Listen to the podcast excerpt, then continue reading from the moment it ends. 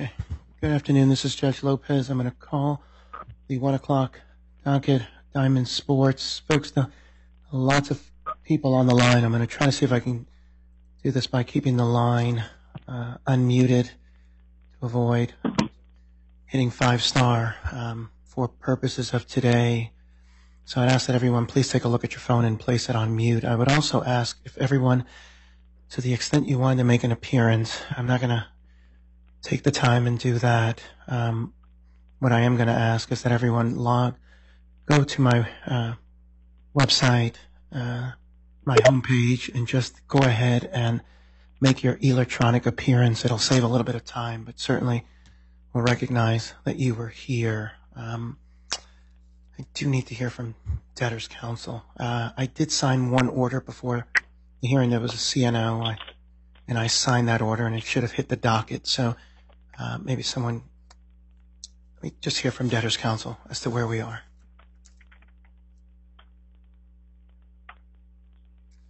Someone here on behalf of the debtors? And there's no need to hit five star. The line is completely unmuted.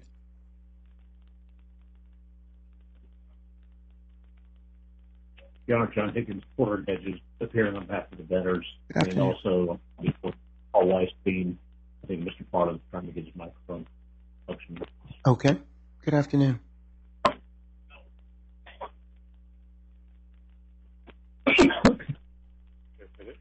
Again, if, Yeah, I bef- think before we start, if everyone again can just take a look at your phones and place it on mute. I'm really trying to avoid muting the entire line.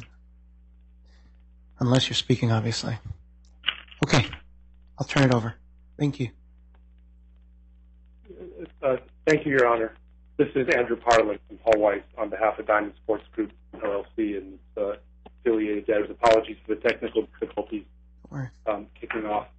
First of all, uh, thank you, Your Honor, and your chambers for being so flexible with us um, on the lead up to this um, on lead up to this hearing. I know we just filed uh, uh, revised or an amended interim cash collateral order as docket number um, 47. All right. This isn't going well. Folks, again, I can hear you, please place your phone on mute. I may have to mute the entire line, but I'm really hoping to avoid it. But I'll do it if I have to.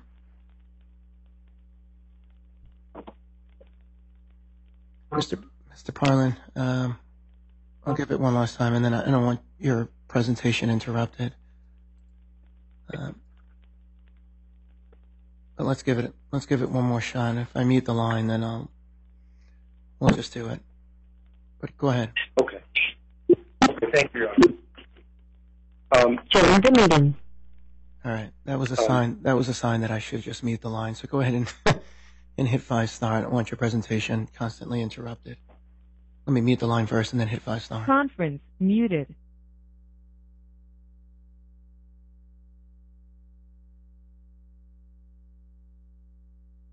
Go ahead and hit five star again, Mr. Parlin, just one last time. Make sure I can see you.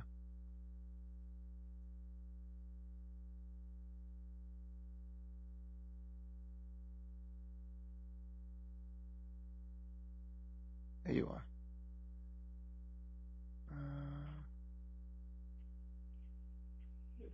does that work, Your Honor? perfect. Thank you. And I apologize. No, we apologize for the uh, just getting your chambers and, and Your Honor the order, um, you know, maybe 20 minutes ago. So the, the bottom line uh, today, Your Honor, is that the debtors, together with the official creditors committee, the one, the first lien group, the secured ad hoc group, and the crossholder ad hoc group, all have agreed on continued use of cash collateral on an interim basis. The committee, who you'll hear from today, did not file a formal objection, but did have a number of informal objections, and those uh, are all resolved. So again, the debtors, UCC, the three ad hoc groups, all have agreed on continued use of cash collateral on an interim basis. There is an outstanding objection or group of objections from Major League Baseball and certain clubs um, that remain unresolved, and, and those relate also to the issue that was carried over from last week on payments. Mr. Goldman uh, from Wilmer Hale will be addressing uh, this and why the debtors believe the interim order that we're presenting today addresses that objection on an interim basis, and we'll come to that in due course on today's hearing. So what we'd like to accomplish today, Your Honor, is pretty simple. We'd like to achieve entry of this second interim cash collateral order. To get there, um, we propose to proceed as follows, subject to Your Honor's um, views. Given how um, shortly before the hearing the order was filed, what I'd like to do is walk Your Honor through uh, the order and, and anyone else um, on video or on the phone. Uh, we believe it's important to be tethered to the document, to be grounded in it, and I'll address uh, the entire order other than a particular paragraph towards the end, which addresses MLB issues, and Mr. Goldman, again, will take that up in due course. Mr. After my presentation, Mr. Parlin, I, I don't, I don't think I have the order. I don't know if it's oh, out, well, that's, but that could be a um, function of me just needing to hit refresh, but maybe somebody can confirm for me. I don't see it. it- It might have just hit the docket and it takes a couple of seconds for it to hit my system. Yeah. It's docket number 373, whatever that's worth. Oh, there it is. Got it. Got it. Got it. Got it. I see it now. Okay. Okay. Perfect. Thank And- you. you know, the, the document is, is as notable for what changed as what didn't didn't change. So the red line tells a lot of the story, but not the whole story, as you'll hear from Mr. Alberino as well. So what, again, what I was proposing to do is um, walk Your Honor through it um, and, and at a pace that's hopefully efficient. Um, then Mr. Alberino of Akin on behalf of the committee, would like to address the court, the ad hoc groups who also support entry of the uh, interim cash collateral order may want to address the court at that time as well. From there, I'd like to turn uh, over to Mr. Goldman, who's going to address the portion of the cash collateral order that addresses Major League Baseball and the club's um, objection and the issue that's carried over from last week on payment, and no doubt representatives of Major League Baseball and those teams will want to speak. So that's how we propose to proceed, if um, it's okay with Your Honor. That's completely fine with me. Okay. So we were going to try to um, uh, share this, uh, you know, put on the screen the order if Your Honor would like us to do so, or I can simply um, refer to to uh, section numbers. Um, I've got it up. Um, um, who would I turn it over to if they were going to put it on the screen? Megan, are you available from Megan from Young? Hedges? Yeah, there she is, Megan Young, John. Alrighty. No pressure, Megan.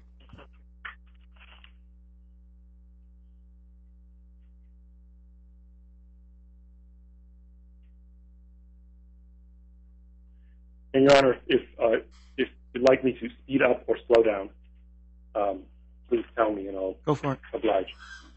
Okay, so, you know, just just starting on the cover page, just you know, the most obvious thing it is a second interim order. We have the interim order that's in place uh, as of now. This is also an interim order.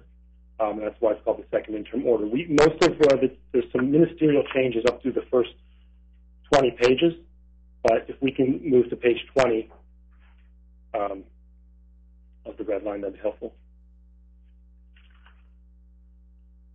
Now, Your Honor, most of the changes I'm going to walk through were comments from or resolutions of issues raised by the committee. At times, we got uh, comments from the landlord or taxing authority and the like, and I'll, I'll note those along the way. Um, okay. So, are we on page? Uh, there we go. Adequate protection. So, starting in uh, clause F here, go page 20 to 21.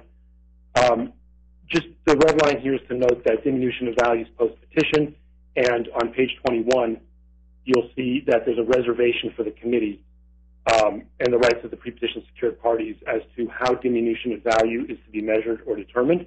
That's a negotiated solution, so this document does not legislate um, how uh, the court will later go about dealing with diminution of value or uh, calculating it if and when that becomes relevant. Um, and that, was a negotiated point between the parties. If we continue turning to page 23,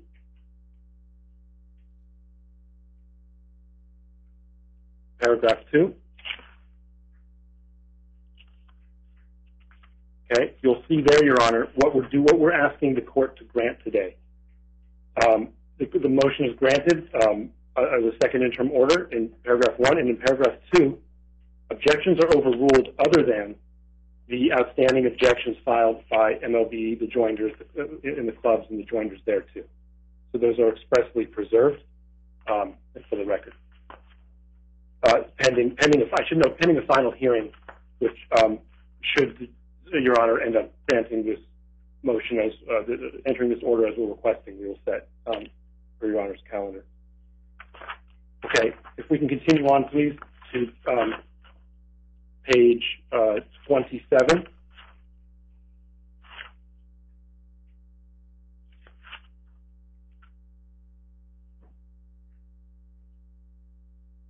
There's a, whole series of uh, uh, new text here, Your Honor. What's going on here is that um, the debtors are in the process of replacing their um, accounts receivable financing facility. Um, and so temporarily, there's a reduction in liquidity, not, no, not to any alarming level whatsoever, but um, in the original uh, cash collateral order, um, liquidity, minimum liquidity was at 225 million. This language here is just to acknowledge that until that facility is replaced, or through July 15th, um, there's essentially a, a holiday or an adjustment of that minimum liquidity uh, covenant so that um, the debtors don't trip a covenant in the cash collateral order and have a termination event. Um, and this was worked out among the debtors and the lenders and, and the committee. Okay. We can turn to page um, 29, please. Um, you'll see some deleted text. Your Honor, this is just, uh, again, going back to the diminution in value calculation. Um, just these things were already mentioned. This is just cleanup. So while it's red, it's not remarkable. Um, and if um, you turn to page 29, uh, 30, pa- uh, please, Megan, you'll see that we're just clarifying that um, adequate protections means secure repayment of, super priority claims.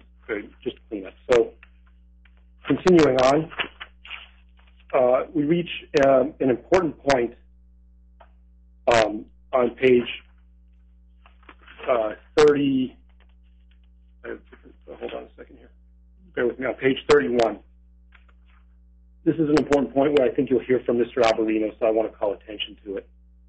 Um, in the interim uh, order, out the gate, the first lien lenders and the other lender groups agreed that while the debtors would um, grant them a lien on the proceeds of avoidance actions, we included a soft marshaling concept. In other words, the, value of those liens would only be um, accessed at the end of the day when it came to diminution, uh, uh, diminution claims. The committee um, will speak to that later, so. I won't take Mr. Alberino's uh, uh, role here. But something important to note, that concept remains, but it's subject to entry of the final order. This is an interim order, and it was important uh, for the committee that the interim order remain an interim order um, until it's final. So you'll see here there's a lack of redlining um, on, on uh, in, the lead up um, and, uh, on page 31. The the, uh, the lien on avoidance action proceeds continues to be on an interim basis. The red line on 3132 is just to deal with the landlord uh, consensual resolution. If we keep going um, to page, uh, I think this is paragraph C on page 33. Um, we'll see, we, you'll see, Your Honor, that we're including uh, the committee is getting rights throughout the order. This is an example of it. Um, and the, the rights are reserved to seek to, you know, recharacterize payments if uh, values are later not what people believe they are today. It's just a different formulation.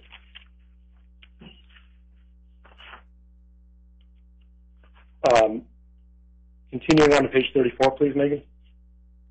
Um, this is just a tech, there's a lot of language here, Your Honor, just a technical issue for lenders that we don't need to pause on. And we can then move quite a bit forward uh, to page 38, 39, where these are the second lien adequate protection provisions, Your Honor. They are amended or revised here to match what went on for the first lien lenders when it comes to um, adequate protection liens, um, et cetera.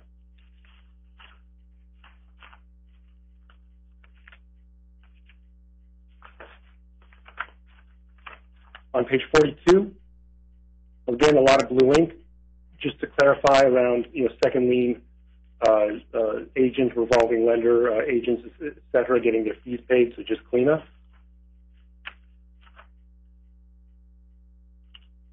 And as we turn to page uh, 44, please. The committee asked for and received um, the ability to have committee members reimburse um, expenses of up to $200,000 for services um, in connection, uh, for expenses incurred in services in connection with the committee member service on the committee, which was acceptable to the debtors and the lenders. Continuing on to the termination provisions of the order. On page uh, 49. The next two paragraphs, uh, sections 8 and section 9, deal termination and remedies. Um, what you're going to see here as we move from page 49 uh, onto 50, um, into 51. Oh, no, actually, I, I, I apologize. I'll come to that in a moment. Let's, let's talk about the termination rights. Um, on page 50, uh, some clarification that there's not a termination right if the debtors take out a DIP and it repays the 1Ls in full. Mm-hmm. Just clean it. Um, termination right F on page 51. Again, a lot of ink here. All this does is mimic language and actually repeat language that was already in the first interim order.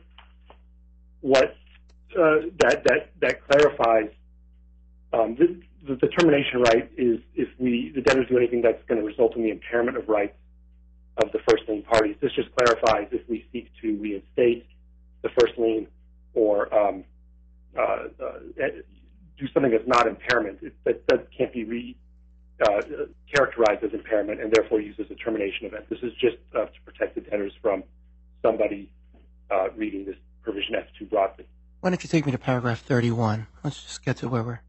I, I, I got all the other points. Perfect. All right. 31 is, um, I'm going to leave that to Mr. Goldman, but in short, and this is what I wanted to come back to after the committee speaks, um, is going to talk about what we're doing with funds that would otherwise be payable to baseball or the teams on an administrative claims basis. There is one paragraph, however, Your Honor, if I may, that I want to point out at the end of the order that's very important, and that's paragraph 35. Well, let's just talk about 31 for a minute, though. And I and I got it. The committee's going to make their, their arguments, but what is 31 a proposal to segregate essentially all funds that would be payable to the teams during the interim, I guess, until the final resolution of the uh, of the motion that we're going to decide on May 31st, or or is it just how does this work? I just want to make sure that we're all clear on the record. Yeah, Your Honor, it's Andy Goldman from Wilmer Hale. Good afternoon, and thank you again for hearing us. Good afternoon. Um, so with respect to paragraph 31, um, the issue, and we previewed this when we were before Your Honor last Mhm. week, was um, the question of what's the, the proper quantum for purposes of 365 and 503 that we owe the teams during the pendency of the case broadcast rights we're utilizing. Um, what we tried to do so that the teams would not be prejudiced in any way was simply to take the full amount of the contract payments owed for each through June 1st and park those in a segregated account. No one would be entitled to touch those, including the debtor, for use for any other reason. The liens of the lenders would essentially detach from those funds for as long as they sat in the segregated account. And then when Your Honor rules on May 31st as to exactly how much we have to pay each team after the evidentiary hearing and the witness testimony is concluded, then we will immediately pay those teams the amount Your Honor directs us to. To the extent that it is the full amount, then the segregated amount will be depleted to zero, nothing left to do. And to the extent that there is overage, meaning we have established that the the 365-503B amount is less than the contractual amount, so we're entitled to not have to pay everything, then that overage will then go back to the debtors for use, subject to the budget, and the liens of the lenders will automatically reattach. This way, for the, the next six weeks, baseball and its teams will have absolutely no concern that anybody can lien up those funds, anybody can take those funds, and to the extent that they can prove up uh, that the contractual rate is indeed the fair value rate, um, they will have immediate access to all of those funds. It was a way to essentially um, preserve the status quo while not letting the teams worry that our cash accounts were going to diminish or that our lenders would try to sort of strip away the funds segregated for their use uh, for this very short six-week period. So, Mr. Gilman, I want you to think about something, and I don't, I don't know. The argument hasn't been presented before me, but I want you to think about something and tell me. I know what. Obviously, I, I got a good feeling about what the teams are going to argue. Um, so the question I had, and I've been thinking about this for a couple of days now, is I don't know what the spread is between the contract rate and what someone's going to propose as a 503 admin claim. And, today's not the day to, hash that out. Um, but it seems to me that there is a number that is non-controversial that can be paid to the teams and where you're not segregating the entire amount, but you're segregating. I don't want to get into what the, true spread is because I think that's a subject for experts and to come in and argue. I don't know what the number is, but I do know that there is probably a number um, where the teams don't have to go until May 31st, essentially with all the funds sitting in a segregated fund that they're in. I think and I'd ask everyone to think about it. It seems to me that there is a number that can be paid to the teams, each of the respective teams. And I don't know what that number is. I don't know if it's 30%, 40% of, of what it is. It's what's disputed. Tell me, tell me if that's possible. And again, I don't, I don't, I don't, I'm throwing a concept out there. Um, and I just want everyone to kind of help me think through that issue because, you know, me putting out a number doesn't make any sense or saying, you know, this is really teed up for me to say yes or no, up or down. And I'm just thinking between the margins a little bit, but I'm not in a position to know what the right number is or whether that even makes sense. So, Your Honor, thank you. I, assume it will come as no surprise to the court that we have already had significant thought around that issue. Um, uh, and we're happy to entertain it. We're happy to think about it. I think with the following caveats, and I think what has given us some pause for concern, and we want to obviously we'll take Your Honor up on your suggestion that at some point we take a short recess and talk internally about that. We've also had some discussion I have had with Texas Rangers counsel, who I see somewhere in the video, um, uh, about that same concept. Um, the question of payment and what we have been grappling with, uh, among others, uh, whether it's 100%, 50%, whatever the number is that we can come back to the court with. Um, I think what we are most concerned about is assurance that if that even that number is too high, and the teams are required to disgorge, the teams are money good for that disgorgement. Part of the clamoring around some of the pleadings around we need the money, we need the money to make payroll has given us concern that there may be some credit risk involved, and we can't risk from the estate's perspective getting stuck where a team, which we hope would not be the case, and this is therefore more of an ephemeral academic discussion than a practical discussion, comes to us and says, we're in a cash flow crunch. We simply cannot repay you the disgorged overage, if you will, for lack of a better expression. Um, and I think if we could solve for that, then I think the company certainly would be, I think, more comfortable with the support of its various lender groups and the lender groups that we have talked about this ad nauseum over the last couple of days um, could probably get comfortable with that construct as well, Your Honor. But we just wanted to bring that Now, to the I, court's and attention. I thought about that too, Mr. Goldman, and I, you know, what I didn't want were, were two things. Were, um, you know, any finding that you know any number that could be paid to the teams somehow served as, you know, any indication of value, so that everyone, you know, could keep all their powder dry and, and, and argue um, what they thought the right number was. But in the event that there was some overage, um, either the teams would have to pay the money back or the debtor would have a right to offset it against any future payment. You know, so one way or the other. Um,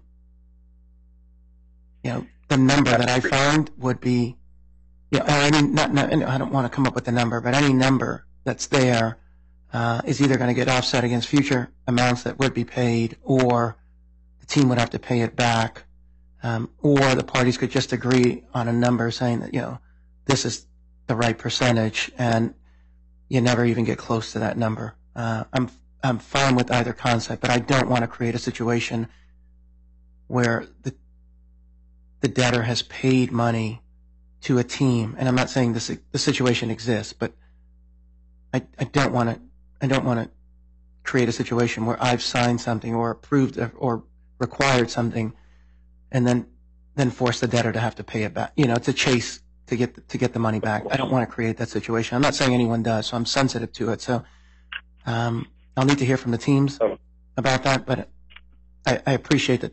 I know people have been thinking about it. I just I was always concerned that you know judges kept things in their heads and never actually communicated anything sometimes, and so I, I try to get my thoughts out there, you know, on things that I'm thinking about early, so that people have the opportunity to react to them and think about them as well. Uh, I think it's the only fair thing for me to do. So, uh, Mr. Goldman, just just take it as me just musing along here. Sure. Um, but at least giving you an opportunity to, to think about it up front rather than, you know, hitting you at, at the back end on something. Enormously appreciated, Your Honor. I would just note the two wrinkles that we would have to work through are number one, um, depending upon how the court rules on June 1st, it may be that we move to quickly reject some of these agreements. So. I'm not sure the credit against the Mm. next set of payments may work across the board. We'll have to work through that and come back to Your Honor with some suggestions. And then there's a particular quirk with respect to the Texas Rangers where they have the right upon 20 days notice to try to turn off the telecast rights under the theory that they terminated pre-bankruptcy. We'd obviously fight that and, and would come before Your Honor on a stay basis. Um, but we may not be able to even get the bang for the buck in terms of the two months worth of broadcast relative to their being able to turn us off on 20 days. And so we'd want to work through that permutation as well. But as a fundamental matter, Your Honor, we're happy to consider that and come back to Your Honor pretty quickly on So, some thoughts. Mr. Goldman, let me ask you, and, and obviously I need to hear from the teams, but assuming the number was the, the spread, at least as for as of now, was I'm making up a number. You know, let's just say it was thirty percent. You know, um, you know, couldn't the teams just receive something like fifty percent? You know, we never cross the threshold, we never get to the point where you cross the line. Is that is that is that even possible? Yeah, probably, Your Honor. That's what I. In, in other words, I'm I'm open to all ideas, and if there's a deal, I'm, won't stand in the way. But absent one, that's what I'll be looking for. You know, one where we don't trip the wire.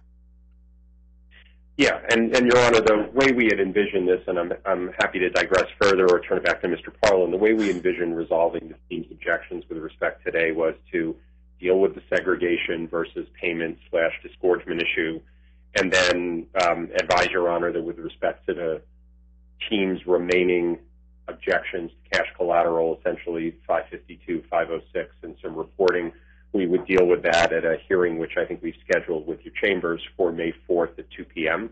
Uh, on an evidentiary basis because certainly Mr. Bromley, representing the Commissioner's office, has told us they intend to potentially take some discovery and certainly require us to put live witnesses on the stand to satisfy the burdens, at least with respect to 506. Mm-hmm. And so for the remainder of those issues, those issues can be, uh, we believe those issues can be comfortably heard on May 4th. We'll obviously brief them. Um, and with respect to the segregation of funds versus payment disgorgement, we're happy to work through those issues and get Your Honor's um, approval for whatever solution we propose, assuming it is acceptable to the club today. Okay. That makes sense to me. Thank you, Mr. Goldman. I appreciate it. Sure. Your Honor, would you like me to finish the presentation of the order. I think it's about done with one paragraph. Since I since I hijacked it, I, I apologize. Uh, yes, please. Right. So just if Your Honor can turn to paragraph 35, it is the last paragraph, um, but it's not the least important paragraph. Um, what this paragraph does, before I get to the language, it tries to balance the competing interests of the debtors in wanting to memorialize um, the agreement among the debtors, the committee, and the ad hoc groups that's in this interim order. Um, I believe the first lien lenders and the other lenders are very focused on making sure this order is durable, even though it's an interim order. And at the same time, um, from the committee's point of view, uh, making sure that the relief granted in here remains interim until there's a final order. And of course, we can't have a final order today for the reasons Mr. Goldman uh, just noted. So if Your Honor takes a look at the language, um, what it effectively does is it says if the MLB objection is overruled, this interim order, subject to some typographical, you know, edits that need to be made, becomes the final order without further hearing. Got it. Um, if, if, if there is a change, if the MLB objection results in a change to, uh, you know, not prejudging, you know, 506C, 552, the other the issues being raised there, then the parties have the um, the right to, uh, to to appear and be heard um, and address that at the time. But we wanted to, as best we can, have this order, this interim order, be a self-executing final order, um, if and to the extent um, the uh, or if the MLB objection is overruled um, when the final hearing occurs. Okay. So, Your Honor, thank you very much for your patience the Alan. presentation. Sorry for being No, and I So- apologize to you. I uh, I interrupted your presentation. I apologize for that. no apology necessary. Okay. Let me before I Um, turn to the. Oh, go ahead. Mr. Goldman, just want to say one note before we turn to others.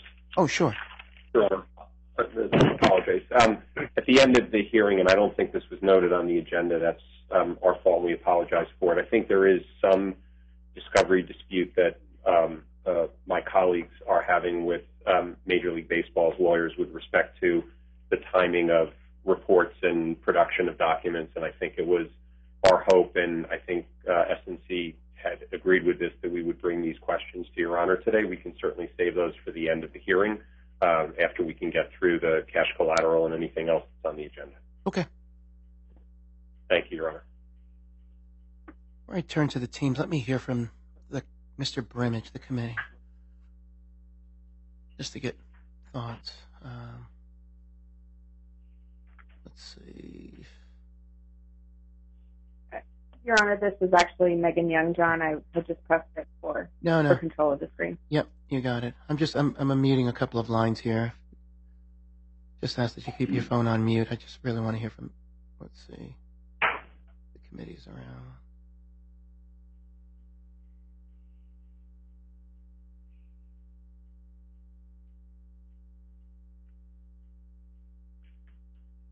Good afternoon, Your Honor. Can you hear me okay? Just fine. Good afternoon.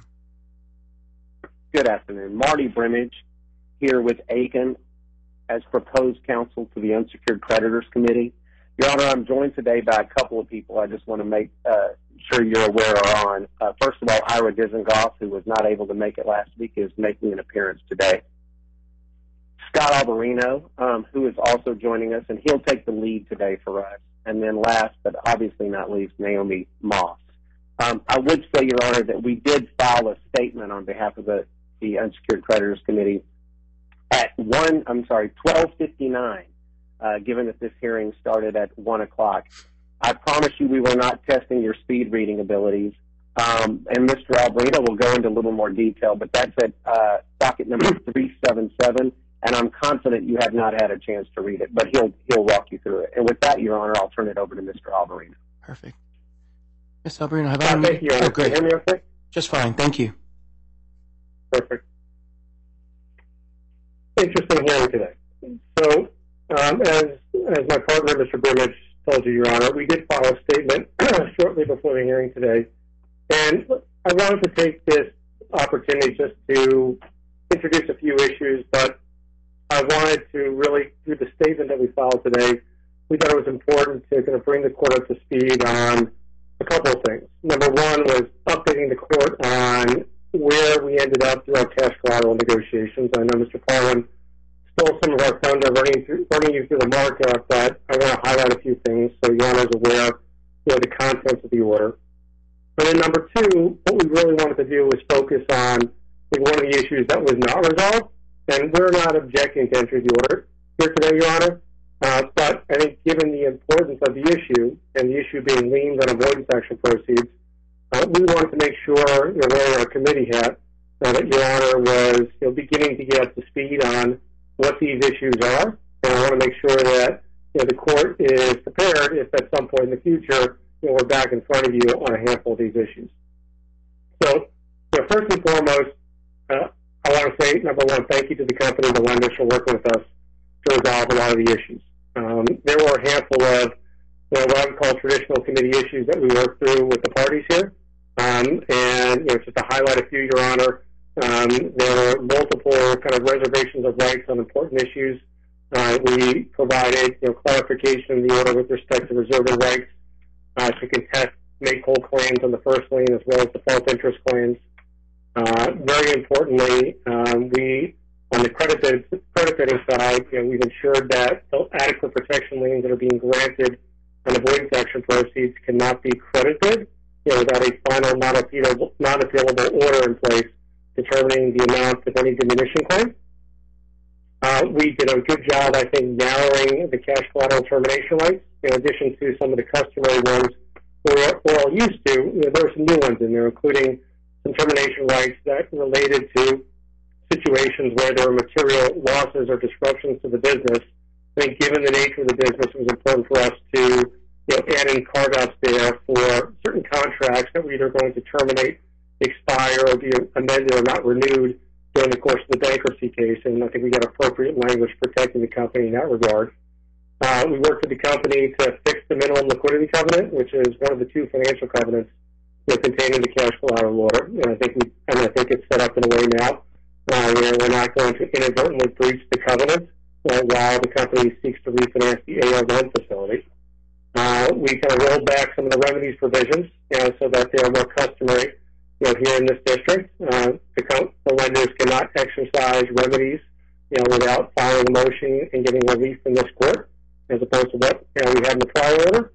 Uh, we fully have reserve rights you know, to dispute how diminution claims may be calculated, and that's a concern for us. You know, there was a lot of debate uh, with the community and the lender parties on trying to hardwire how diminution claims will be calculated, uh, given the organizational structure, which is highly complex here. You know, the fact that there are multiple asset bu- asset buckets you know, given how the teams, ha- given how the company is structured, you know, where all the team assets are. Uh, but I guess we'll leave that for another day, Your Honor. I think all rights are reserved for all parties. Uh, we also worked through a couple of more of the conventional committee challenge issues. We have more time. We've got more money. Uh, we've put in place a tolling arrangement that to the extent we file a standing motion. You know, and there are certain things that know, you'll hear about in the future uh, that we're going to have to go through. But I think all in all, um, I want to thank the company and the lenders for working with us, you know, and getting you know, to the right result. People were responsive, professional, and there was a lot of spirited debate. Uh, but I think going forward, I'm hopeful you know, that we're going to continue to work in a very thoughtful and professional manner with one another. But, Your Honor, there was one issue we didn't resolve here, and it was a tough issue. It was a tough one for the committee to swallow. And, you know, the lenders, the company asked me whether you know, we were going to be standing up today, you know, supporting entry of the order. And I was pretty careful with how I chose my words because um, in this case, it's hard for me to say we're, supportive of a cash collateral order uh, where the debtors have provided liens and avoidance action proceeds to our secured lender parties. Uh, but we did get the order to a place you know, where you know, we are not objecting today. And we're not objecting to entry of the order. We have a deal. We have a deal around the issues that we've resolved and we've decided to yield on the avoidance action issue. That's an important issue, Your Honor. And the reason we yielded here is not because we think it's not important, but we yielded on the issue because we recognize this is a very large and complex company with a lot of employees, with a lot of important counterparties. We did not want to, through an, an objection here, to force a non-consensual you know, cash collateral process on the company. Um, the committee's goal here is to support the company, help this company figure out how to restructure and reorganize. You know, we did not feel that it was appropriate at this point to force a non-consensual cash collateral fight solely on the case where the company was not a willing partner in that process. So we made the judgment call. You know, the committee thoughtfully deliberated this, and we decided, know, to take the deal we had, not realize that we would have to kind of lick our wounds on this one and move on. But that being said, Your Honor, uh, the avoidance actions are highly consequential in these cases. You haven't heard a lot about them. We've heard a lot about other issues, and I don't want to diminish, you know, the fight that the company has with uh, Major League Baseball teams. Uh, obviously, everyone is focused on that. You know, there's a lot of pending motion practice, and these are very important issues in the case. But further down the road, Your Honor, we're going to get to avoidance actions. And for Your Honor's benefit, I know I'm just here testifying in court, but you'll hear more about it in the future, hopefully with evidence. But there are a number of historical pre-petition transactions that both the committee and the company are currently investigating. We are at the beginning stages, and the company, through their conflicts committee, is a little bit ahead of us, maybe by a month or so.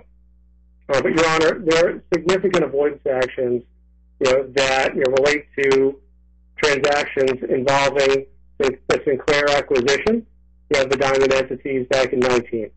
Um, there are significant transactions we're looking at, including more than $900 million of cash distributions from the debtor entities that were used to redeem redeem preferred stock at non-debtor intermediate holding companies that was guaranteed by the parent company, Sinclair Broadcasting. Uh, there were hundreds of millions of dollars of payments for management services, you know, and other fees you know, between Sinclair and Diamond that the committee and the company is currently reviewing. There is a partnership agreement between Sinclair, the debtors, and Bally's, uh, where Sinclair received significant value disproportionate to what Diamond was, was received for the naming rights uh, to the uh, to the you know, to the Diamond regional sports networks. And I'm only listing a handful of these, but these transactions, you know, are not inconsequential. These are transactions that could be, you know, worth, you know, north of a billion dollars, if not more, you know, to the estate. And while we're not taking a position, Your Honor, as to the viability of any of these actions, heading into this case, everybody knew who was involved in the lead up to the bankruptcy uh, that there was going to be a, a big investigation, that releases in particular with respect to Sinclair Broadcasting were going to be an issue. In fact, you know, the funded debt creditors in this case and the company had preliminary negotiations with Sinclair heading into the bankruptcy. People have distanced themselves from those discussions, but the Sinclair releases with respect to these transactions, you know, this will be an issue that is very much one of the front and center issues that you know the parties in this case in this court are going to have to deal with. So I, I make this point, Your Honor, because again, we yielded on the issue. We didn't fight as hard. We didn't fight to the death on this issue because ultimately, if these are just liens, uh, these are just adequate protection liens. They are just diminution claims.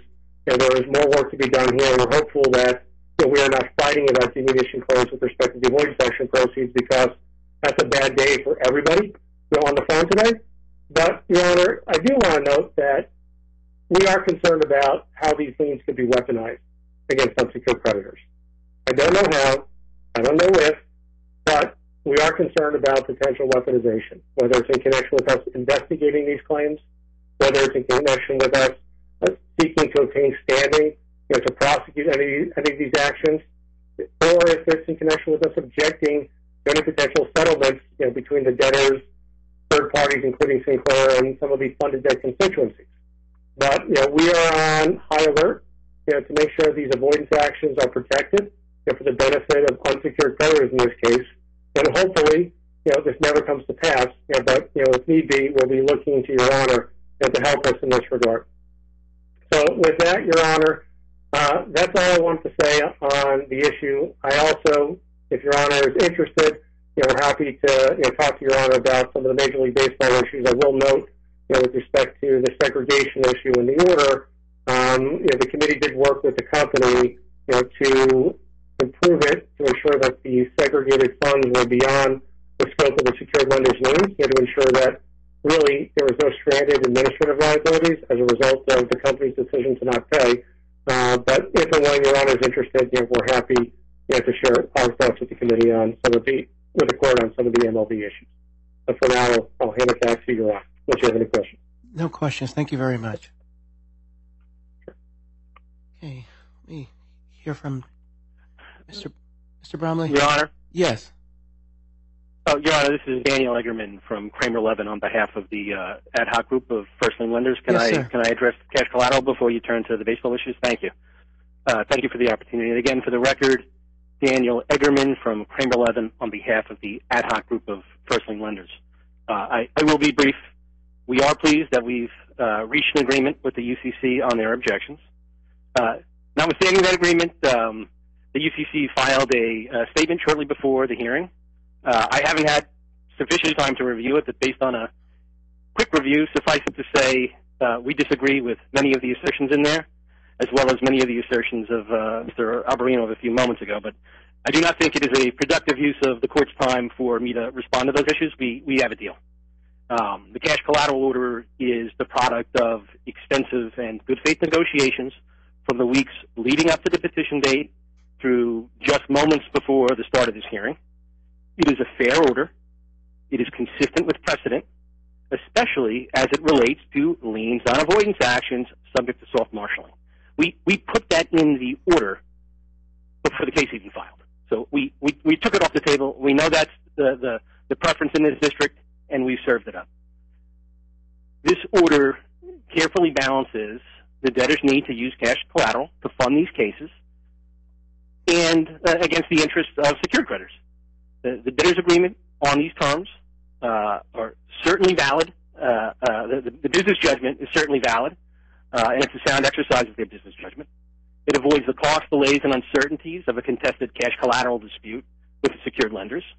Um, we are disappointed that we were unable to consensually resolve uh, uh, MLB's, uh, the baseball's, uh, baseball's issues, but you know, I guess uh, we can't let the the perfect be the enemy of the good. We we have a you know a, a good resolution with the committee, um, but as you've heard when Mr. Parlen walked you through the order, there's still a number of very important protections in there that we negotiated for that are subject to a final order.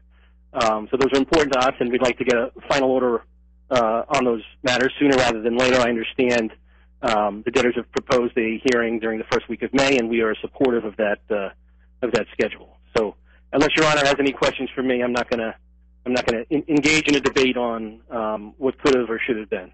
Thank you. Thank you, Mr. Eggerman. Does anyone else wish to be heard and supports the cash collateral? Any lender? Your, Your Honor, can you hear me? Just fine. Okay. Uh, Your Honor, just very briefly, Scott Greenberg, Gibson, Dunn Crutcher on behalf of the Secured Lender Group. Uh, Your Honor, I just, I, I'm coming from the same place as, Mr. Eggerman. Um, I, don't think we should rehash negotiations that happened, but everyone on this phone, obviously minus Major League Baseball and the teams, where unfortunately we couldn't get to a consensual resolution, spent a lot of time uh, getting to the resolution that's reflected in the order. And I, I, I echo what Mr. Parlen said in his presentation when he came back at the end after Mr. Goldman, that paragraph 35 uh, is a very important paragraph, and, and we shouldn't lose sight of it with the construct that I think we've come up with. And, and at a high level, what it was really meant to do, right, is you effectively have a deal between the UCC, the debtors, and the three ad hoc groups, um, and put aside, and I know it's an important thing to put aside, but put aside MLB and the teams for now. I think the rest of us, so to speak, did not want to lose the progress that we made um, because we all spent a lot of time hashing out what I think was a pretty commercial deal. Um, and that's, that's the concept that's embodied in the order, right? Which is if the court overrules MLB, everyone else is good to go and this matures into a final order. Or if there's some consensual resolution, uh, people reserve rights, you know, to the extent it impacts the deal that they negotiated. But along the lines of what Mr. Eggerman said, I don't necessarily uh, agree with uh, some of the commentary from the UCC, and I too did not have a chance because it was obviously filed right as the hearing started to read the um, the pleading that was filed. But I, I, I, I think Mr. Eggerman hit the nail on the head. We have a deal, uh, so there's really no point to rehash it in front of Your Honor, other than to to uh, echo Mr. Parlen's commentary, which is, you know, paragraph 35 is important to try to preserve that deal be, between the other parties and not lose or waste the momentum that we've made uh, among the folks on the phone. You know, absent the issues, obviously, we still have to deal with collectively with MLB and the teams. Thank you. Um, and that's all I had, Your Honor. Thank, Thank- you. Thank you, Mr. Greenberg. Anyone else wish to be heard before I turn to the teams? No, just go ahead and get to you.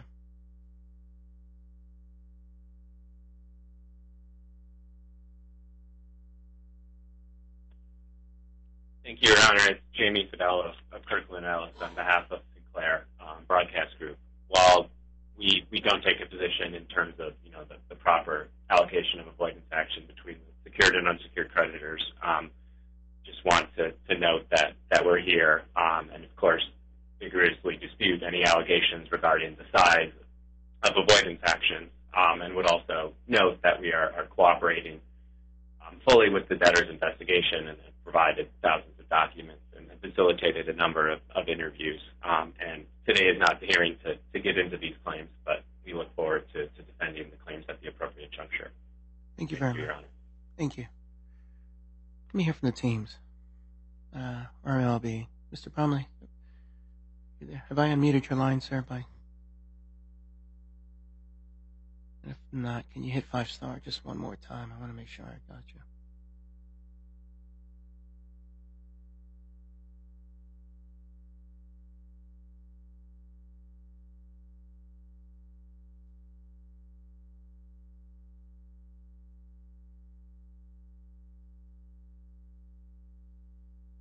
Bromley, can you hit five star one more time? I, unless you're unmuted. You have unmuted your line already.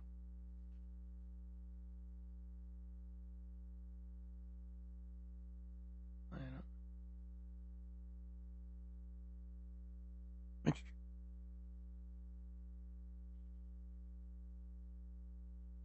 Let's see there, Mr. Bromley.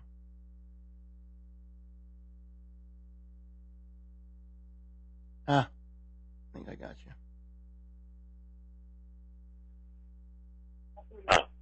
Can you hear me Your Honor? Just fine. I apologize.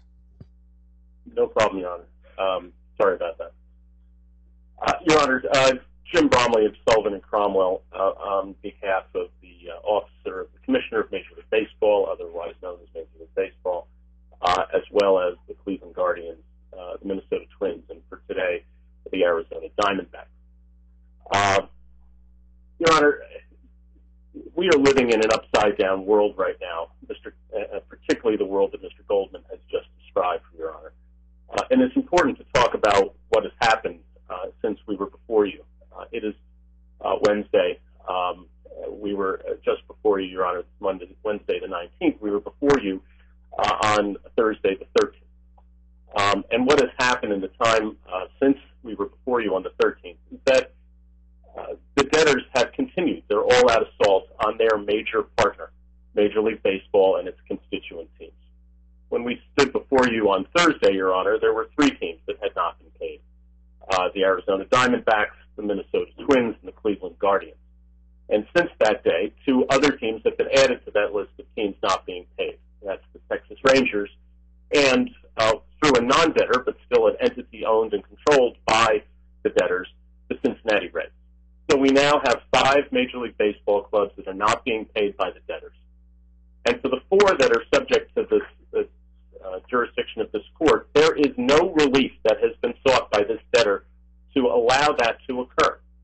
The only relief that has been sought, Your Honor, is a motion to compel that's been filed by Major League Baseball and the three teams that uh, that we filed last week, now having been joined since then by the Texas Rangers. That is the only relief that is before the court. What Mr. Goldman has stood up and said is that he doesn't want the debtors to be prejudiced in any way. He wants to maintain the status quo. And then he says, and to the extent that Major League Baseball can prove up that the amounts that are set forth in the contracts are reasonable and appropriate to be paid, then those amounts should be paid. He completely reverses the world looking at here, Your Honor, is something that Mr. Goldman has not sought. There is no motion before this court. There is not a single word that the debtors have filed with this court that has asked for this relief. They have simply stood up and said that in response to our motion to compel, their counterargument is that they don't need to pay the contract amount. So with all due respect, Your Honor, I appreciate that you're considering the idea that some amount should be paid, but the fact is all amounts should be paid in full pursuant to the contract rate until such time as these debtors are able to prove and bear the burden that is their burden to prove that they are entitled to pay some amount that is less than the contract rate.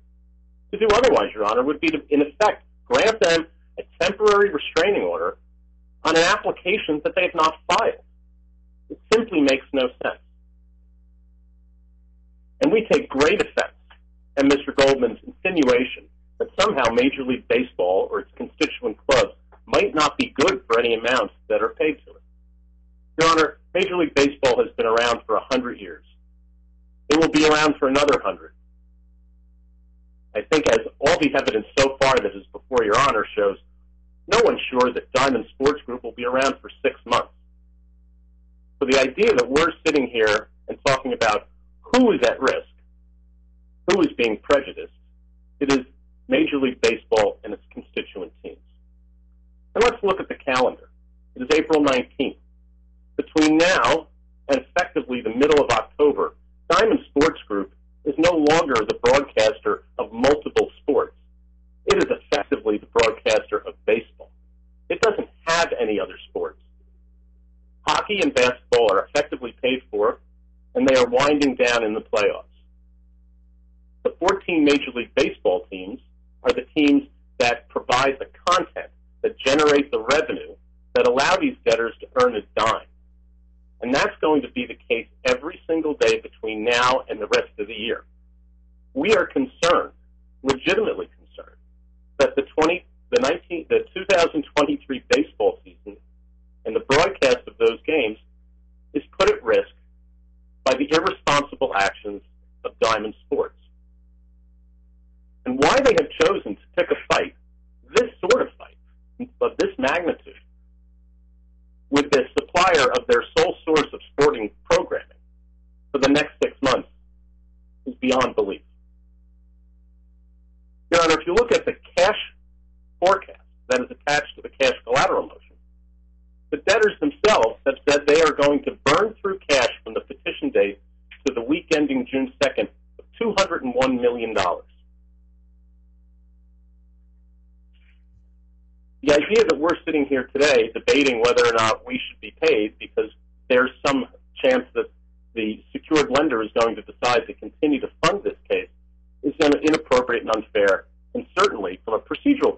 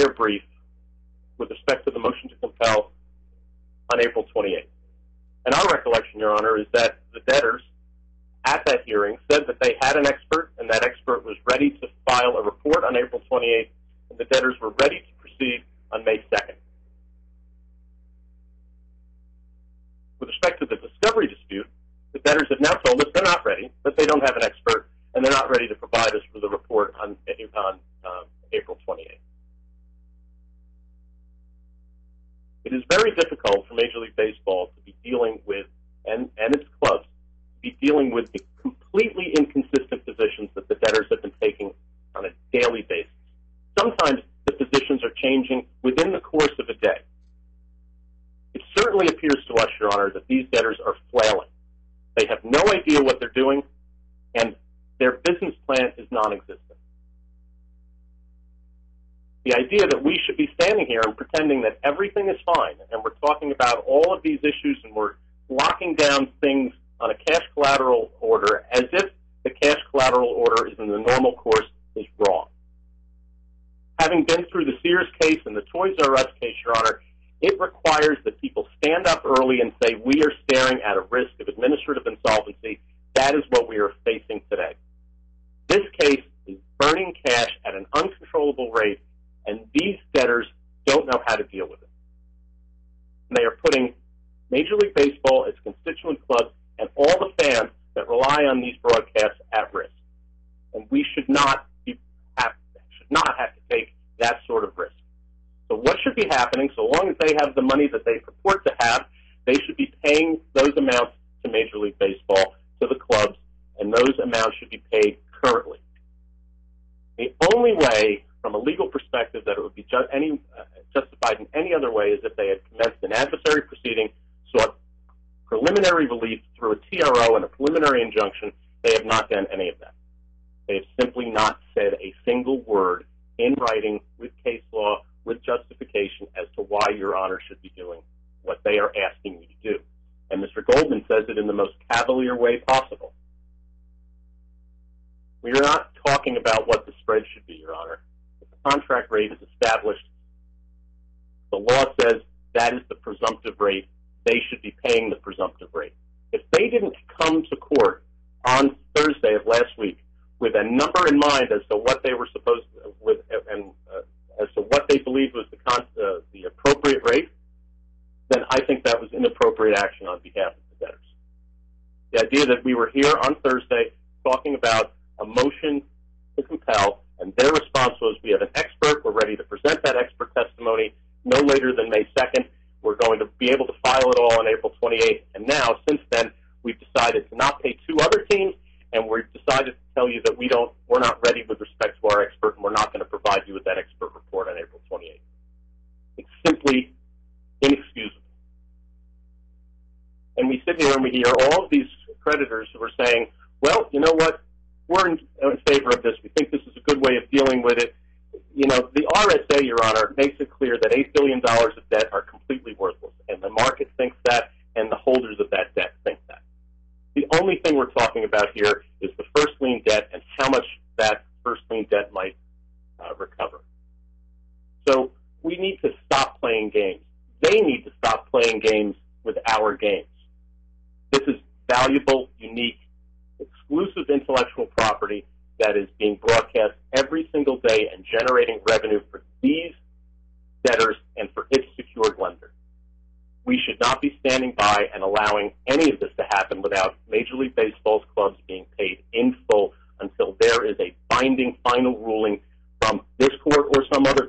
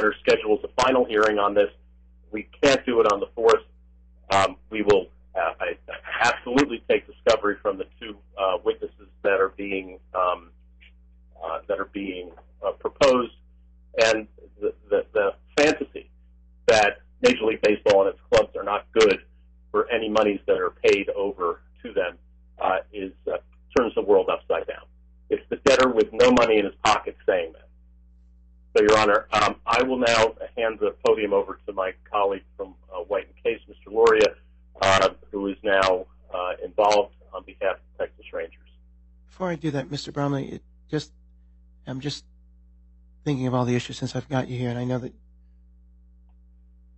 what is – at some point I'm going to have to schedule another hearing. I'm just thinking about this. Um, what does your schedule look like the week of kind of the 8th, like the 10th, the 11th, or the 12th?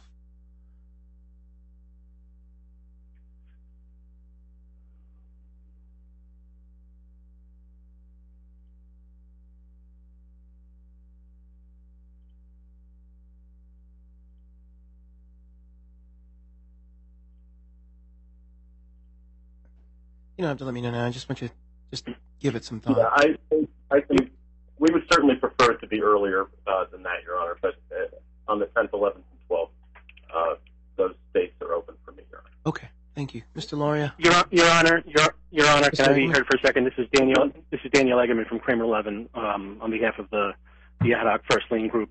Um, if you're referring to that week of May 12th for a continued hearing on cash collateral, I will note um, that there is a milestone in the proposed order that an order is entered by May 8th. And as I mentioned earlier, this is uh, this is an important issue because there's stuff in there that is not being uh, is not being granted on an interim basis. So that's why we wanted a resolution of it sooner rather than later. Of course, you know we don't want to we don't want to handcuff the court. So to the extent we could do it earlier, we would be supportive of that. We would prefer that. Okay, thank you, Mr. Lauria. Let me see if I can find you here.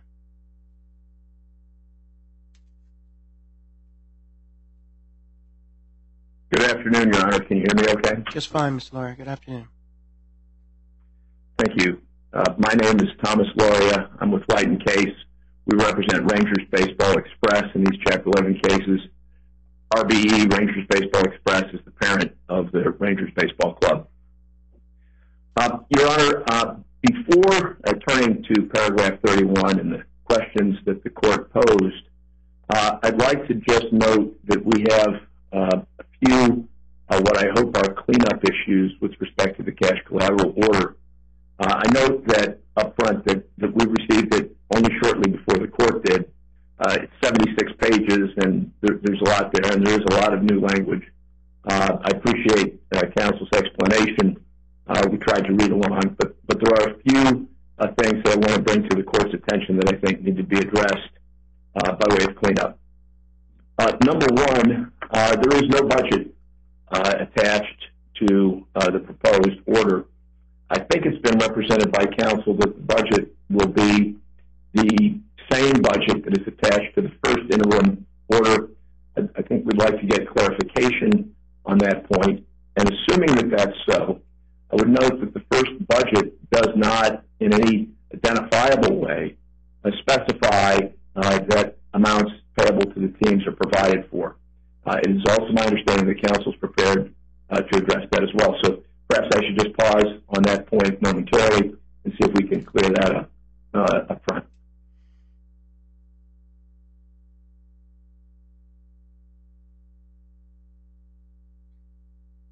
Mr. Goldman? Let's see. Mr. Lauria, why don't you get all your points out and then we'll let them All right. Thank you, Your Honor. Thank you, Your Honor. Uh, second point is really more in the nature of housekeeping. Uh, paragraphs 2 and 35 uh, fail to reference the joinder that we filed uh, to uh, the objection, uh, and I would just like to have, have our joinder specifically referenced so that there's no ambiguity. that The issues that we've raised in our joinder will be germane to the final hearing on cash collateral whenever that hearing uh, is held. The final point I would like to raise is that in paragraph 22, um, as currently drafted, uh, although uh, we our challenge rights have been protected uh, we would be required to actually get standing before May 30th, or our challenge rights would be waived. Now, recognizing that uh, as a general proposition, I think these challenge issues are going to fall squarely in the lap of Mr. Alvarino and the committee. Uh, we nevertheless want to be able to have the opportunity to ride along in the back seat uh, should should become necessary from our perspective to address particular issues as to our debtor RSN, separate apart from the broader issues uh, that may be uh, the focus of the committee.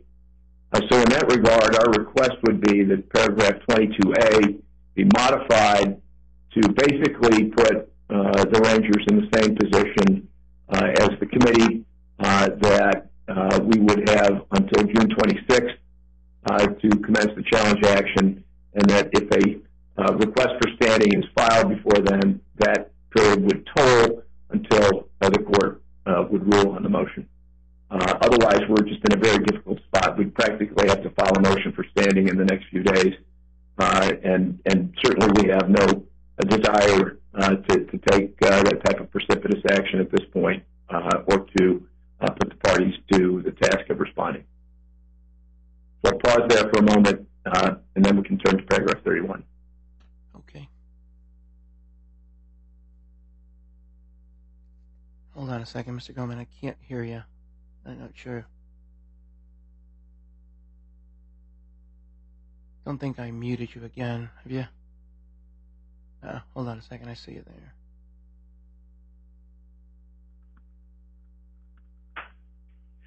Your Honor, not uh, not to uh, interrupt Mr. Lauria's flow, but he did ask me to provide some confirmations on the record. I'm happy to do so now if, if that pleases the court. That'd be great. Thank you. So, um, Your Honor, in the first instance, um, it is indeed accurate that we provided a final draft of this order not an hour before the hearing, but we did provide Mr. Lauria as well as Mr. Bromley with two prior iterations, and specifically the language in, in paragraph 31 that we're now focused on today uh, uh, at two different points in the continuum yesterday, just so they could see it um, and comment on it. Um, number two, uh, I believe it is inaccurate to say that the budget wasn't attached to the final cash collateral order. Indeed, I think it is. But for the record, the budget that was attached to the interim cash collateral order does provide for the payment for all of baseball's teams, other than the Diamondbacks pre-petition payment through the end of that 13-week cash flow, uh, through the end of that 13-week budget. And as we noted in our pleadings, notwithstanding that, we are prepared to segregate for the Diamondbacks as well. Um, uh, and so I just wanted to confirm that on the record, as Mr. Lauria had asked me to this morning when we talked. Um, and then would finally note that if the court reviews that budget, the court will note that our cash balance on 317 was $552 million roughly. Our cash balance on 616 we anticipate to be $446 million, and we grow cash and increase our cash accounts after that. So I'm not sure where the comment came from in terms of burning hundreds of millions of dollars. Uh, but the budget says what the budget says, and obviously that was prepared by the company's professionals. Um, and with that, I'll turn it back to Mr. Lauria for uh, his presentation, of that please, court. I think he's also asked for some cleanup on paragraphs 2 and 35, adding their joinder uh, to Yes, the we'll make those- to the order. And and did you have any thoughts on paragraph 22, adding the Rangers to the to the standing paragraph? That's fine. No, no issues there. Okay. Your, Your, Your Honor, this is Daniel Eggerman from Kramer Levin again on behalf of the um, uh, of the of the of the ad hoc first lien group. I think that that's probably more of our issue, and I, I, I don't see an issue. I I have no problem giving them the same treatment. So Thank you. we're okay with that. Thank you. Mr. Laurie? Thank you, Your Honor. I'll, I'll continue. Uh, I will try to be brief, uh, but I think a little uh, step backwards for a moment to create some context to think about the issues that are before the court today might be helpful. Um, I think as, as the court is aware, uh, and all of us practitioners who've been at this for a while know, a Chapter 11 is a bit of a paradox. Uh, and the, the odd thing here is that the debtor's conduct with respect to the teams seems to be driving right into the teeth of that paradox. On the one hand, uh, Chapter 11 is built around the principle that the preservation of the going concern will maximize value, but it is at the same time recognized that the very act of seeking Chapter 11 relief presents unique challenges and threats to that objective. All of the relationships with employees, customers, counterparties like the teams and the Rangers, lenders in the market in general, are things that are essential to the going concern aren't at risk of being destabilized by the act of filing. In recognition of this, the code provides the debtor with a toolbox, full of rights and powers designed to help a debtor overcome these challenges and to aid it in pursuit of preserving the going concern and maximizing value. Some are triggered by the mere filing of the case, the automatic stay, the authorization under Section 363 to continue to use its assets to operate its business in the ordinary course. Section 503, which assures parties who transact with the debtor that their claims will be provided administrative status to give them comfort that they can continue to engage in operation with the debtor post-petition. Further to that objective, local bankruptcy rule 4002-1 specifically requires the debtor to pay its administrative claims on a current basis. There are other tools in the toolbox, though. Paying post-petition or pre-petition wages and benefits to employees, paying pre-petition amounts owed to critical vendors, getting the right to use cash collateral to operate the business in Chapter 11, consensually or non-consensually, getting access to new debt financing by providing the debtor with the ability to offer priority repayment and lien rights. All of these things aren't triggered by the code, but have to be brought to the court for relief. In furtherance of the objective of minimizing the disruption to a debtor's business that might otherwise occur, we've also developed a time-honored ritual of first day hearings. The debtor marches into court and promptly seeks a series of orders designed to ensure employees, customers, counterparties, and the market that the debtor will be okay operationally, that the business will continue as usual, that you can continue to do business with the debtor and not have to worry about getting stiffed. That's what makes the early conduct of the debtors in this case so unusual. The debtors own and operate a conglomeration of regional sports networks that are in the business of producing content around games played by a set of professional basketball, baseball, and hockey teams around the country, and then selling that content to distributors, cable and satellite companies, who in turn make the debtor's content available to their customers. This is the debtor's business. As it currently exists, the debtor's network gives it geographic diversity, it has a national presence, and because of the diversity of its sports that it broadcasts, it has content to sell to, distribute, to distributors year round. And yet, Your Honor, despite acknowledging that its lifeblood is the right to create content based on the games played by the sport teams it has contracts with, and despite the reality that the business for the next five or six months is really all about baseball, rather than doing everything in its power to assure its baseball partners that business will continue as usual, that they can continue to transact in the ordinary course and not have to worry about getting stiff. These debtors have instead fostered the kind of uncertainty about its intentions and prospects that debtors generally fear will destroy value and that could lead to their demise. Prior to and since the commencement of these cases, these debtors failed and refused to provide assurances or comfort to the baseball partners that they will perform their obligations under their baseball transmission rights agreements.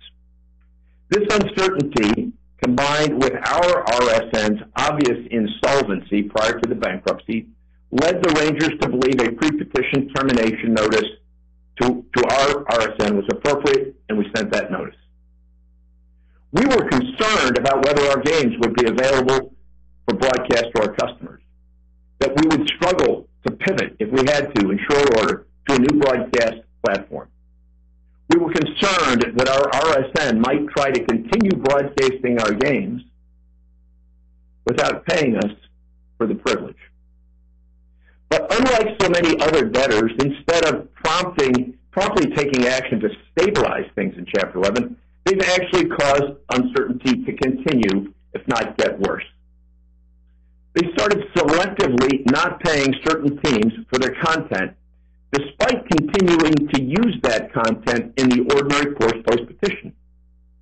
And as this behavior unfolded, it caused Major League Baseball, on behalf of its teams, who have in fact not been paid post-petition, to seek relief. Pay what you owe pending your decision to assume or reject. We have joined in that motion.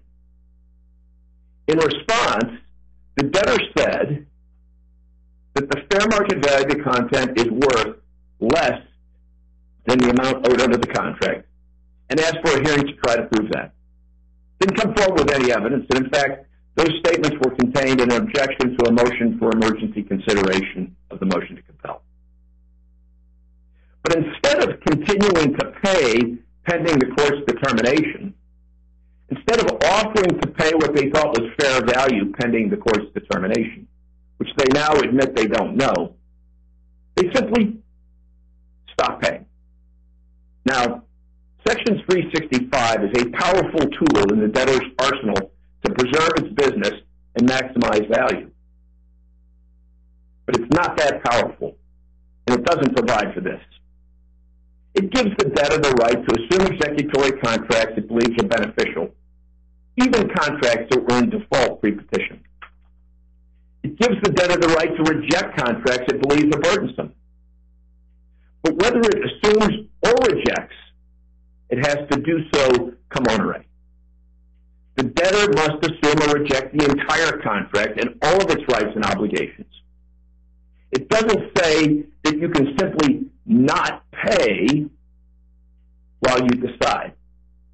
Actually, it does say something like that with respect to equipment leases, but not executory contracts. I'll come back to that in just a moment. The code clearly contemplates that the debtor will perform its post-petition business obligations in the ordinary course, all of which constitute administrative expenses. Executory contract obligations, including those arising under pending contracts that are pending assumption or rejection, are not carved out from this. Unless the debtor can establish that the fair market value of what it's receiving under an executory contract is less than the contract rate. But it is not for the debtor to just unilaterally reset the price term under its executory contracts post-petition, or to just decide that it's not going to pay what it receives for what it receives under its executory contracts post-petition. Your Honor, imagine the chaos. Well, actually, you don't have to imagine it, because that's what's unfolding here. The debtor did not bring an action to determine the fair value of what it's receiving under its TRAs with its baseball partners. The debtor did not seek or obtain an interim order authorizing it to pay a lesser amount on an interim basis until it can litigate the issue of fair market value. Rather, the debtor just unilaterally and selectively so far stopped paying. This is not only inconsistent with the principles of the Bankruptcy Code, it's imprudent.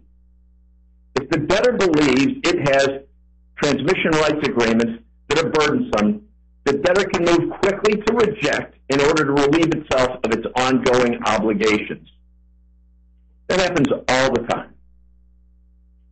And if it believes it will be delayed in getting court permission to reject, it can seek interim relief regarding the contract's pricing under the theory that the counterparty's administrative expense claim is limited to the fair value of what it is providing the debtor. The debtor has so far chosen not to avail itself of those rights. Instead, it has just unilaterally withheld payment. Importantly, the debtor does not assert that the transmission rights agreements with its Major League Baseball partners are equipment leases. Obviously, they're not. But that's important because, as I previously mentioned, Section 365b5 specifically gives a debtor a 60-day breathing spell to not pay post-petition obligations. And it provides a roadmap for the debtor to seek to pay less than contract thereafter. 365 provides no similar rights with respect to executory contracts. The fact that Congress specifically provided that right for equipment leases means that, as a matter of statutory construction, that right does not exist with respect to executory contracts where the code is silent. Unless and until the court determines otherwise, the debtor has to pay current for what it received post-petition under its transmission rights agreements. Now, I heard counsel for the debtor talk about concern with respect to risk. I've got three points I'd like to make with respect to that. Number one, I've never heard a debtor say that it's not paying its counterparties post-petition because of risk that it won't get repaid. Number two, debtors usually make exactly the opposite argument in their critical vendor motion. They say, Your Honor, if you don't let us pay these creditors, these key trade partners of ours, they may fail, and that could hurt our business. Interesting that the debtor isn't thinking about that here. Three, most important, we're talking about multi-billion dollar businesses. I'm sure the court is familiar with the valuation of professional sports teams. It is implausible to suggest that the owner of a Major League Baseball team is going to allow his business to go into bankruptcy over what is a small amount of money, a few million dollars perhaps of overpayment that has to be disgorged. I can't speak to the balance sheet and the liquidity of any of the other teams, but I can assure this court that the Texas Rangers have all the liquidity they need to meet any such disgorgement obligation were that to be imposed as a consequence of the court's subsequent ruling. And you know what, Your Honor? If by chance we didn't have the cash on hand, we would do what we did during COVID. We'd make a capital call. And the people who own this team, who are investors in this team, this multi-billion dollar asset, would answer. The risk of non-payment is nada. It is zero. That is a Trojan horse. What the debtors are really doing here is trying to use non-payment to extract concessions out of the teams in Major League Baseball to which they are not entitled. Now, is there a deal to make at some point in time in this case? I'm sure there is. But it's not going to be achieved by twisting people's arms. The amount in the big picture that the debtor is worried about here, the difference between contract rate and fair market value is de minimis at best in the big picture. And indeed, we intend to come forward with evidence on the 31st demonstrating that if anything, the fair market value of our rights is greater than our contract right. Let's see what happens then. Your Honor, we're receptive to the idea of trying to find peace. Peace is good.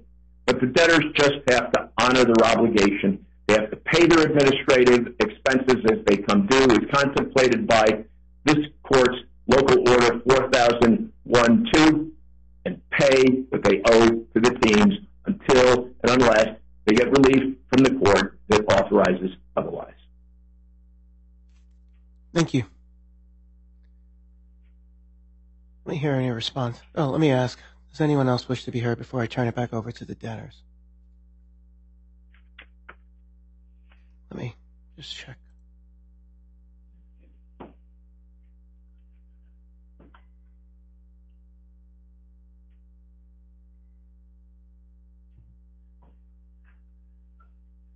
Mr. Goldman.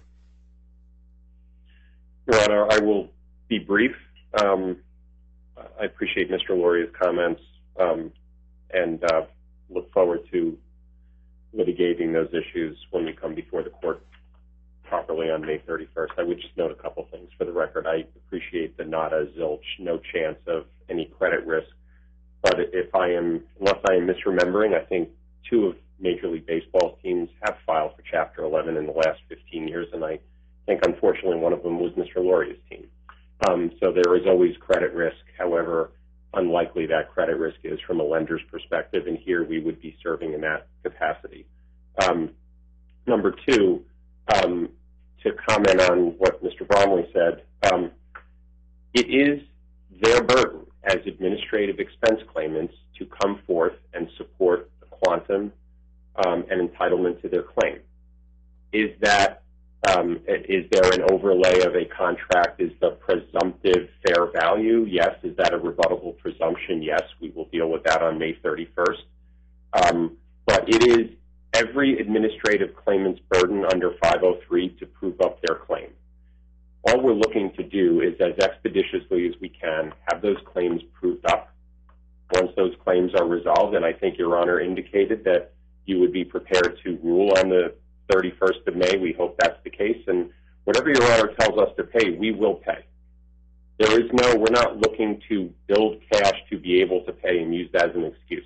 We are prepared today to, to segregate the full amount. And yes, Your Honor, we're also um, more than amenable to taking a short recess so we can talk about a proper quantum of what we would pay now subject to disgorgement um, with these four teams.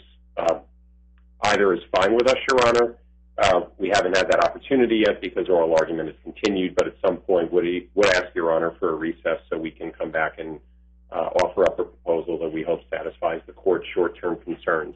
With respect to Mr. With respect to Sullivan and Cromwell's remaining objections, whether it's May 8th, 10th, whatever the date is, Your Honor, we will be prepared to deal with the objections raised.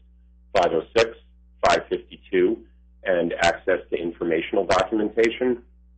Um, so we will be able to address all of those um, at that time.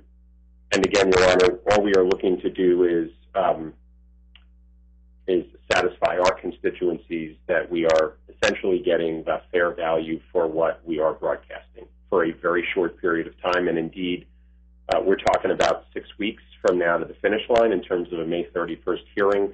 Um, and if the clubs are as well heeled as they are, or say they are, um, I can't imagine that a six-week hiatus is going to disrupt anyone's ecosystem.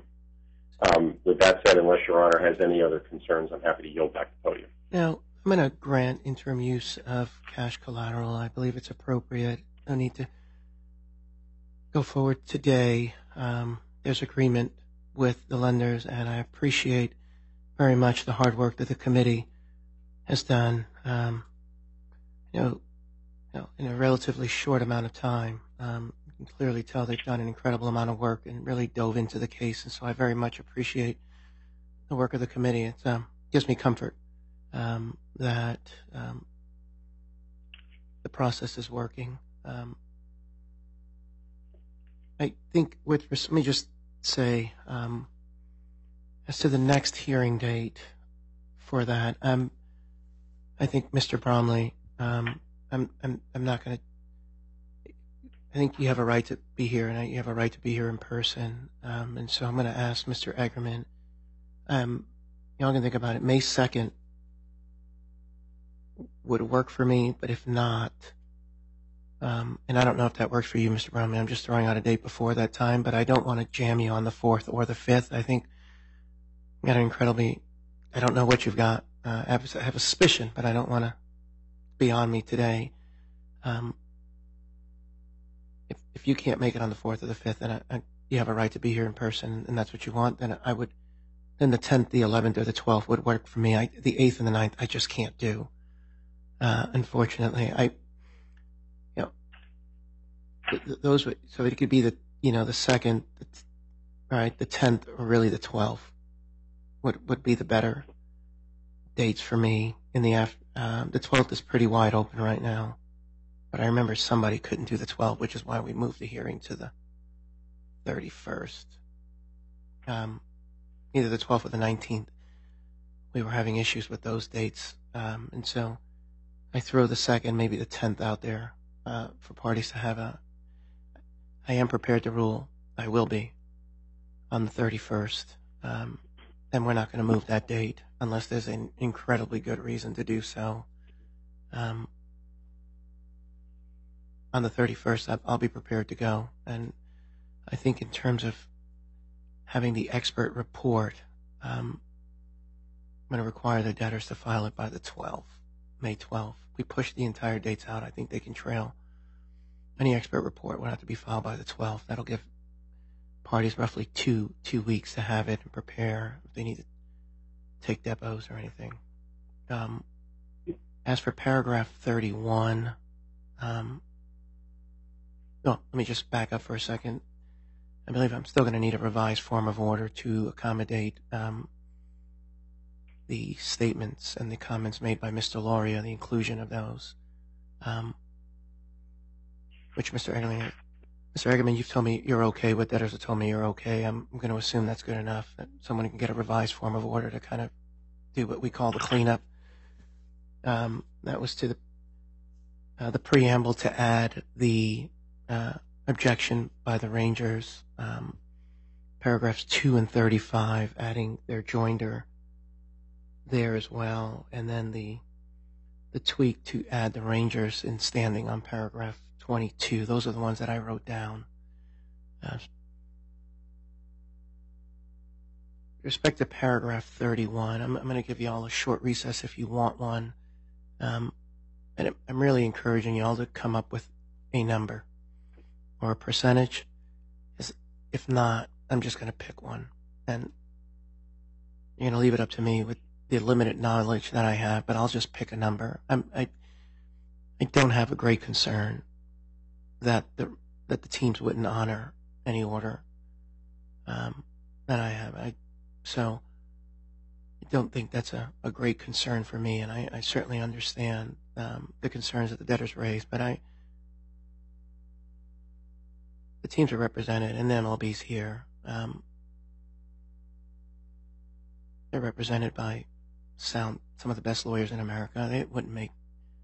I'm gonna I'm gonna hold to their representations, and um, I'm, I'm really y'all y'all can work on an order um, that provides the team some payment. Um, and again, I don't want it to be used. I, I agree, and I share the concern that Mr. Lauria raised. Um, it shouldn't be used as you know this. What I'm asking the parties to talk about really shouldn't be used as a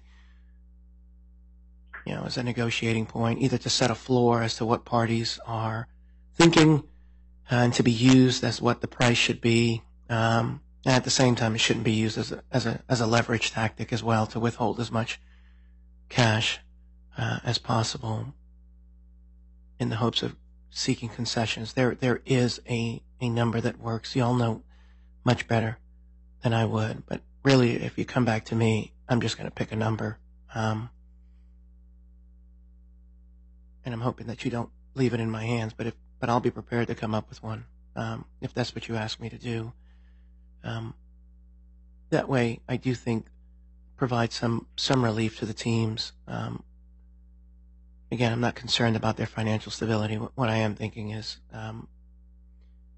normally this is what we would do anyway. In any case, pay the uncontested and reserve for the disputed portion of it. It's the way I'm thinking about it. Again, y'all can tell me if you want me to get back on, or you can make the tweaks, uh, circulate it as you need, and then contact my case manager and let me know if you're ready to upload. The concept of a an interim automatically turning into a final, I'm fine with it. But obviously, if somebody wants their their day in court, they're going to have it. Um, so I'll give you all an opportunity to take a look at your schedules, talk about the dates, the, either the second or the tenth.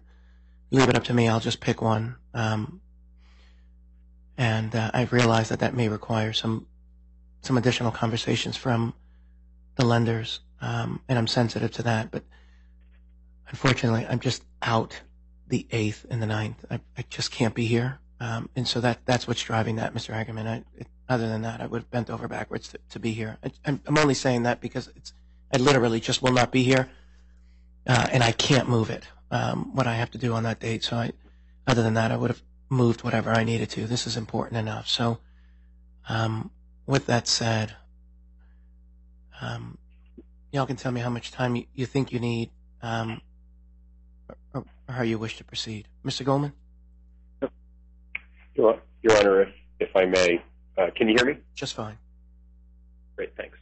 Uh, a couple things. Number one, I am informed that Akin Gump is not available on May 2, um, which would suggest, given Your Honor's prior comments, May 10, which we're happy to consider and works for us. I would just want to step out briefly and make sure that both of our witnesses are not on. Mr. Goldman, or the 12th, I just, and again, my, my recollection could be wrong, but there was something, someone couldn't make the 12th, or there was an issue with May 12, and maybe I'm just remembering that wrong.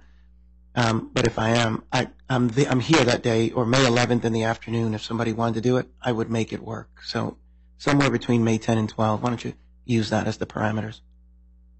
We will. Um, and Your Honor, if if I may, I would like to ask my partner Ross Firsenbaum to address the court on uh, what is, I think, a discrete discovery issue. I had previewed this at the beginning of the presentation, and I know that uh, I think Sullivan and Cromwell and perhaps White and Case want to weigh in on that as well. If I may just turn the podium to him just temp- momentarily. Sure.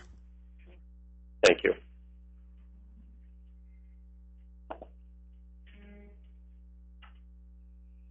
Thank you, Your Honor. Can you hear me okay? Just fine. Great. Um, for the record, Ross Firsenbaum from Wilmer Hale on behalf of the debtors. Uh, Your Honor, um, uh, Mr. Goldman previewed the issue here. Unfortunately, we've um, been unable to reach agreement with Major League Baseball and, and the movant teams on a schedule uh, that gets us to the May 31st conference. Um, I think the uh, the key issue um, that has sort of triggers the dispute it um, has to do with the timing of the service of expert reports. I think Mr. Bromley made two um, inaccurate statements in his presentation about what has been said so far. Mr. Firsenbaum, Um, does May 12 work? Does that solve the Well, issue? so, Honor, I, I did hear Your Honor say about May 12th, and we can, of course, if Your if Your Honor orders us to serve our report on May 12th, that's fine. However, um, the dispute has arisen in two respects. First, um, we had a, a schedule we had proposed to Major League Baseball, and the team has provided for simultaneous exchange of expert reports. Um, uh, the movants uh, in response have taken the position that uh, we should serve our expert report first, and they should serve an expert report second. Um, in negotiations, we have said that we would be okay with that so long as that schedule would not prejudice us in any way. And the prejudice that comes with the schedule that Major League Baseball and Mr. Firsenbaum, you, you, you just went mute. Hold on a second. Let me see if it's you or or something I've done here. Mr. Firsenbaum, you, you're, you're on mute. I can't hear you. Something has happened. Uh, Mr. Burnage, can you hear me? Nobody can hear me, huh? Your Honor, Daniel Eggerman from Kramer Levin. I can hear you. Okay. Okay. Okay. Mr. Firsenbaum, can I hear, can you hear me?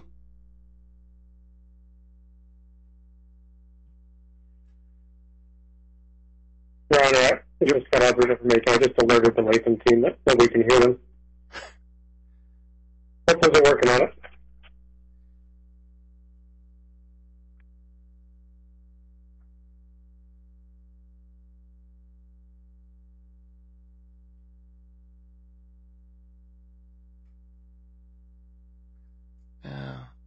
Hold on a second.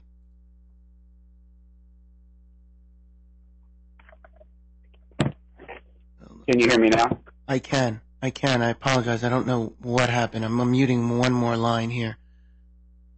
Don't know what happened. No.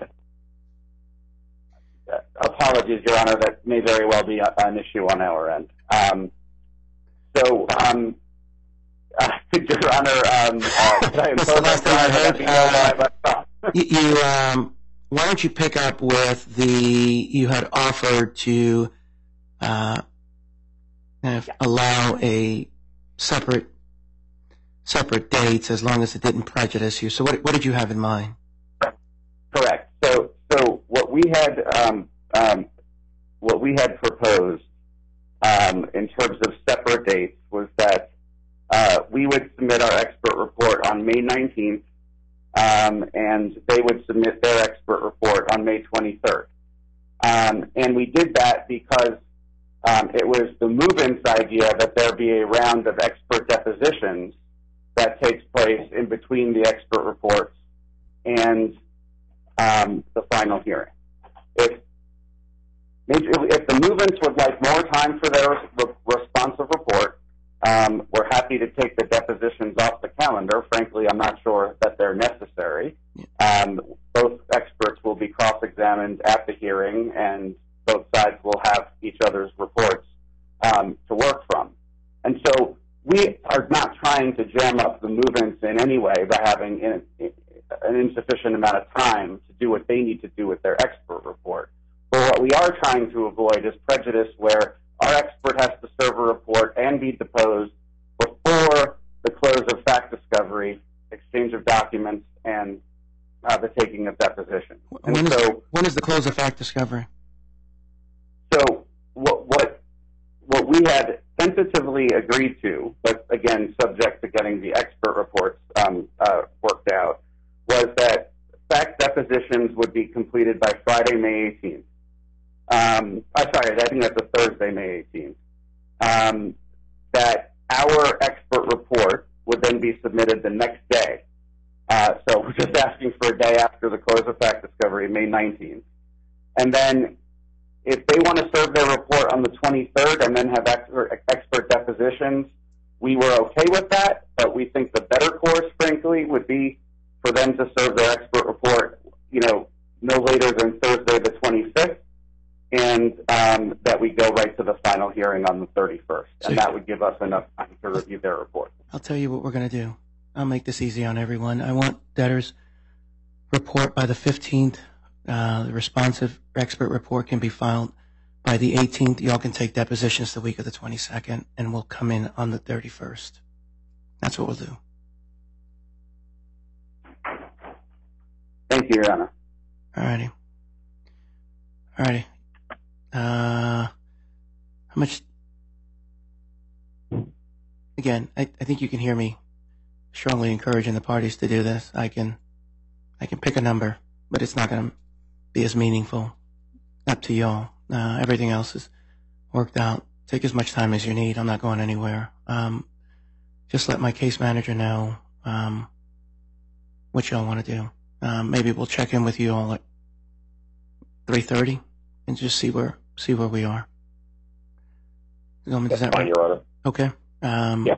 And if Yeah. something if something works out before then, then just email my case manager, um, and we'll essentially cancel them the remainder of the hearing uh, once I know if there's an order that's going to get uploaded. Um, if not, we'll we'll come back on and we'll continue. Okay. Thank you, Honor. Thank you.